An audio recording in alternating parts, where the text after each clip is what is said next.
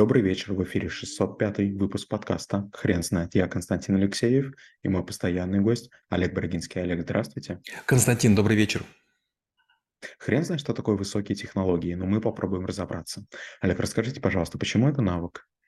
А, наверное, пошло от слова high, высокий, дорогие цены, или есть такое слово еще high-tech или high-tech.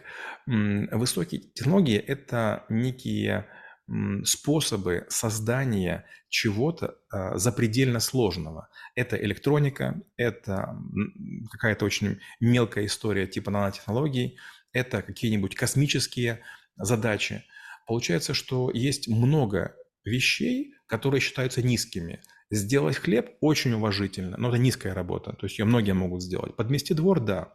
А вот, допустим, построить телескоп Хаббл или там ракету какой-нибудь Starship или там какой-то там iPhone там 30, это под силу не каждому. Получается, чем дольше мы занимаемся любой работой, тем больше в ней специалистов.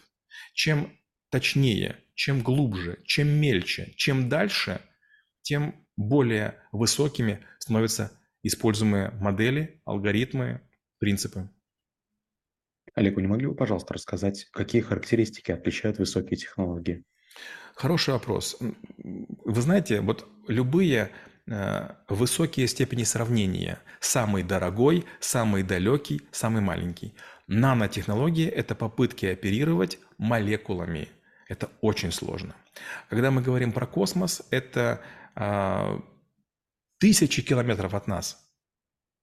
Когда мы говорим, например, про биотехнологии, выращивание сердца – или, скажем, там, создание идеальной еды, или, скажем, превращение развития там, сложнейших заболеваний типа ВИЧ. Это правда под силу не каждому. Есть некоторые лекарственные препараты, укол которых стоит 2 миллиона долларов. Но один этот укол иногда способен спасти ребенка от того, чтобы он на всю жизнь не стал калекой. Олег, вы не могли бы, пожалуйста, рассказать самые а, интригующие, интересные предмет, а, примеры высоких технологий в сферах, которые вы уже перечислили? А, для меня была удивительная история. Я увидел, как выращивают искусственные алмазы. С точки зрения, наверное, химика это не очень сложно. Но когда из пустоты под воздействием там, определенных сил, я утрирую пустоты, возникает камень, который является очень твердым, это удивительно. Это первое. Вторая история. Я видел э, в Израиле, как люди э, вырастили искусственное сердце, клапан искусственного сердца. Он абсолютно белый, в нем уже крови не было, но на выставке показывали, я смотрел, и я не мог это поверить. То есть мы уже печатаем органы. Третье, я видел а, мост, который был сделан, полностью сделан на 3D принтере, и лодку, которую сделали полностью на 3D принтере. Я не уверен, что люди, у которых хорошо инструменты в руках держат, смогли бы сделать нечто подобное. А тут машина очень спокойно это сделала. Еще я видел э, машину, которая умеет класть мозаику. Робот, многие скажут, это не хай-тек, но положить мозаику размером метров 60 на 20, я скажу, это не очень легко. Это очень удивляет. А, мы с супругой построили клинику, и мы тоже используем ряд технологий. Некоторые из них просто невероятные. Допустим, сейчас э, есть японец, который уже запатентовал и продает, мы думаем купить, а, технологию выращивания зубов. То есть Бог нам не дает третьего поколения зубов, а японец это сделал. Представляете, есть человек, который умеет выращивать зубы. Третий у человека. Олег, очень интересно узнать а, про высокие технологии как процесс. Вы не могли бы, пожалуйста, рассказать, кто эти люди, чем они руководствуются, как в целом придумывают свои истории? А, мне довелось поработать на Motorola, довелось поработать на Intel, на IT. Это компания, которая раньше была очень известна. Она была известнее, чем NVIDIA. Она делала видеокарты. Я работал на Nokia, я работал на HTC. И знаете, в какой-то момент времени появляется какой-нибудь необычный датчик – который позволяет делать что-нибудь необычное, новое. Может, вы помните, раньше не было телефонов, в которых, например, была мелодия полифоническая, и вдруг появились телефоны, которые играют, такое ощущение, что это почти магнитофон. Это было очень необычно. Дальше. Было время, когда были очень плохие экраны, и вдруг появились экраны, где точка неразличима взгляду. Дальше, если вы помните, были раньше фотоаппараты цифровые, и когда печатали, там была такая размытость и зернистость. Но сегодня любой цифровой фотоаппарат дает качество ну, уже сравнимое с оптикой.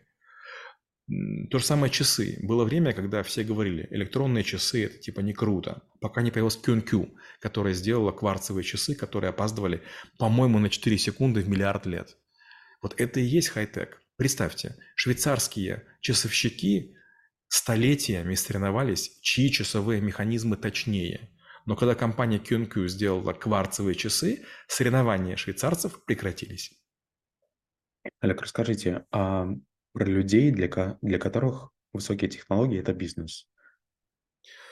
Ну, давайте начнем по порядку. Во-первых, и для меня это бизнес. Я еще не написал некоторых статей, но это дело предстоит. Я, например, расскажу о том, как мы построили свой пикат с Антоновым Русланом и Димой Хабенко, моими одногруппниками, под руководством Жапина Валерия Ивановича. Он этом книгу написал. Мы сделали программу, на которой до сих пор учатся э, сотни, а может быть там тысячи украинских студентов.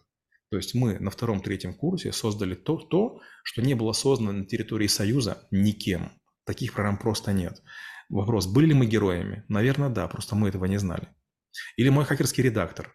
Сколько вы знаете людей, которые написали редактора? Я человека 4. Веселов лексикон, Гутников слово и дело, Нортон эдитор, ну вот и я свой, свой, свой делал. То же самое касается антивирусов. Сколько вы знаете о антивирусах? Вот там я участвовал в написании антивируса Браво, Браво 2 и UNA. Да, наверное, там, может быть, еще несколько. Но на территории Союза антивирусов всего было 5 за все время. Вот представляете, я автор одного из них. Вот как бы вот, вот такие, как мы, это люди. Это обычные люди. Просто повезло. Если вы работаете на технике, которая доступна немногим, это могут быть телескопы, это могут быть микроскопы, это первые образцы чего-то. Допустим, мне повезло, я очень рано занялся компьютерами. И это просто так получилось. Или, допустим, там вас отправили в космонавты, и вы начинаете там выращивать гуппи или там зеленый горошек в космосе. Вот и появляется хай-тек. Олег, в одном из примеров высоких технологий вы указали медицинские некоторые препараты стоимостью 2 миллиона долларов. Скажите, пожалуйста, эти вещи, а, я так понимаю, что они не совсем сертифицированы. И если это так, если это одна из последних надежд, то как к ним добраться? Ну, во-первых, э, недавно совсем была куча людей, которые собирали мальчику на, на, на, на помощь на этот, на этот препарат. Ему укололи, кстати, он не подошел. Этот препарат э, дорогой, потому что у него невероятно дорогое сырье. Вот знаете, многие люди говорят, есть неизлечимые болезни. Не совсем так. Просто если у человека зарплата 30 э, тысяч, вряд ли ему предложат лечение с 20 миллионов. Есть израильские клиники, швейцарские клиники, американские, которые делают невероятные операции. Но говорить человеку о том, что его могут вылечить, это давать несбыточную надежду. Ну, нельзя собрать 20 миллионов на там, какую-то очень сильную операцию. Невозможно это, если у тебя их нет. И наоборот, если есть, то твои врачи тебе об этом скажут. Это первое. Второе. Медицинские технологии действительно делятся на две части. Вы правильно сказали. Первая сертифицированная, которая на территории признана. Вторая не сертифицированная. Например, есть некоторые технологии, которые в Украине разрешены, а в России нет. И поэтому я про них знаю, но в России мы использовать не можем. И некоторых людей вот до специальной военной операции я рекомендовал поехать к своим врачам в Украину. То есть давал контакты, и они это делали. И третья вещь. Иногда бывает такое, что высокая технология оказывается фикцией. Вдруг оказывается через 5 лет, 10 или 15, что генно-модифицированная продукция или какой-то лекарственный препарат дает побочный эффект. Например, рождаются дети без рук. Или, допустим, там наступает ранняя слепота. Или хомячки второго поколения не имеют потомства. Олег, вы не могли бы, пожалуйста, рассказать, куда э, движется направление развития высоких технологий? Вы знаете, самая важная проблема – это энергия. Вот э, мы думаем, что будут новые телефоны, будут новые компьютеры, но самая большая проблема – это энергия. Мы научились делать мощные процессоры. Раньше мы делали их 15 нанометров транзистор, теперь уже делаем 2 нанометра процессора транзистор. Мы как бы уже можем делать очень емкие винчестеры, там терабайты и так далее. Но батареи, которые были в Nokia, помните, которые две недели могли держать, сегодня они доступны. То есть мощные процессора, объемная память приводит к быстрому исчерпанию. И поэтому сегодня управление энергией является самой высокой технологией. Вторая вещь вас тоже удивит. Ученые на полном серьезе работают над тем, чтобы мужчина мог родить. То есть есть семьи, в которых нет женщин. И как бы есть очень богатые люди, которые говорят, я хочу испытать как бы кайф отцовства, э, ну, материнства, да, в таком плане. И представляете, тратятся деньги на то, чтобы можно было мужчине подсадить искусственные значит, органы, которые вот могли бы выносить ребенка. Я понимаю, вам смешно, но есть люди, которые готовы потратить очень много денег. Еще одна вещь, тоже будет смешная. Есть много людей и необъятный рынок того, как из седых волос сделать, допустим, там другие, черные или, или там светлые. Тоже, если кто-нибудь это придумает, это будет точно Нобелевская премия и гигантское количество денег. Очень простая задача. И миллионы химиков мечтают ее решить, но не могут. И тот, кто сделает, это точно будет технологии хай-тек. Олег, вы не могли бы, пожалуйста, рассказать, а вы как-то изучали этот навык или просто ограничивались тем, что а, в целом понимали понятие, что такое высокие технологии, и просто следили за развитием этих технологий? Нет, я именно изучал. А, я скоро напишу пять статей, которые будут объединены общим, общей темой, как темой моего дипломного проекта был искусственный интеллект. Многие думают, что искусственный интеллект сегодня возник. Нет. Темой моего искусственного, темой моей, моего диплома был искусственный интеллект. Темой моей диссертации был искусственный интеллект. Я расскажу, как это делается, как анализируются слова, как анализируются образы и так далее. И знаете что? В середине 90-х это хай-теком не считалось. Почему? Потому что мы понимали алгоритмическую убогость того, что мы создаем. Но сегодня маркетологи все испоганили. Любой инженер типа меня, который имел отношение к интеллекту искусственному, он понимает, что это дорога в никуда. Искусственный интеллект начинает пожирать сам себя. Это урборос. Получается, обученный на терпимой информации, он начинает сталкиваться с миллионами глупых пользователей, которые его отупляют. Олег, спасибо. Теперь на вопрос, что такое высокие технологии, будет трудно ответить. Хрен знает.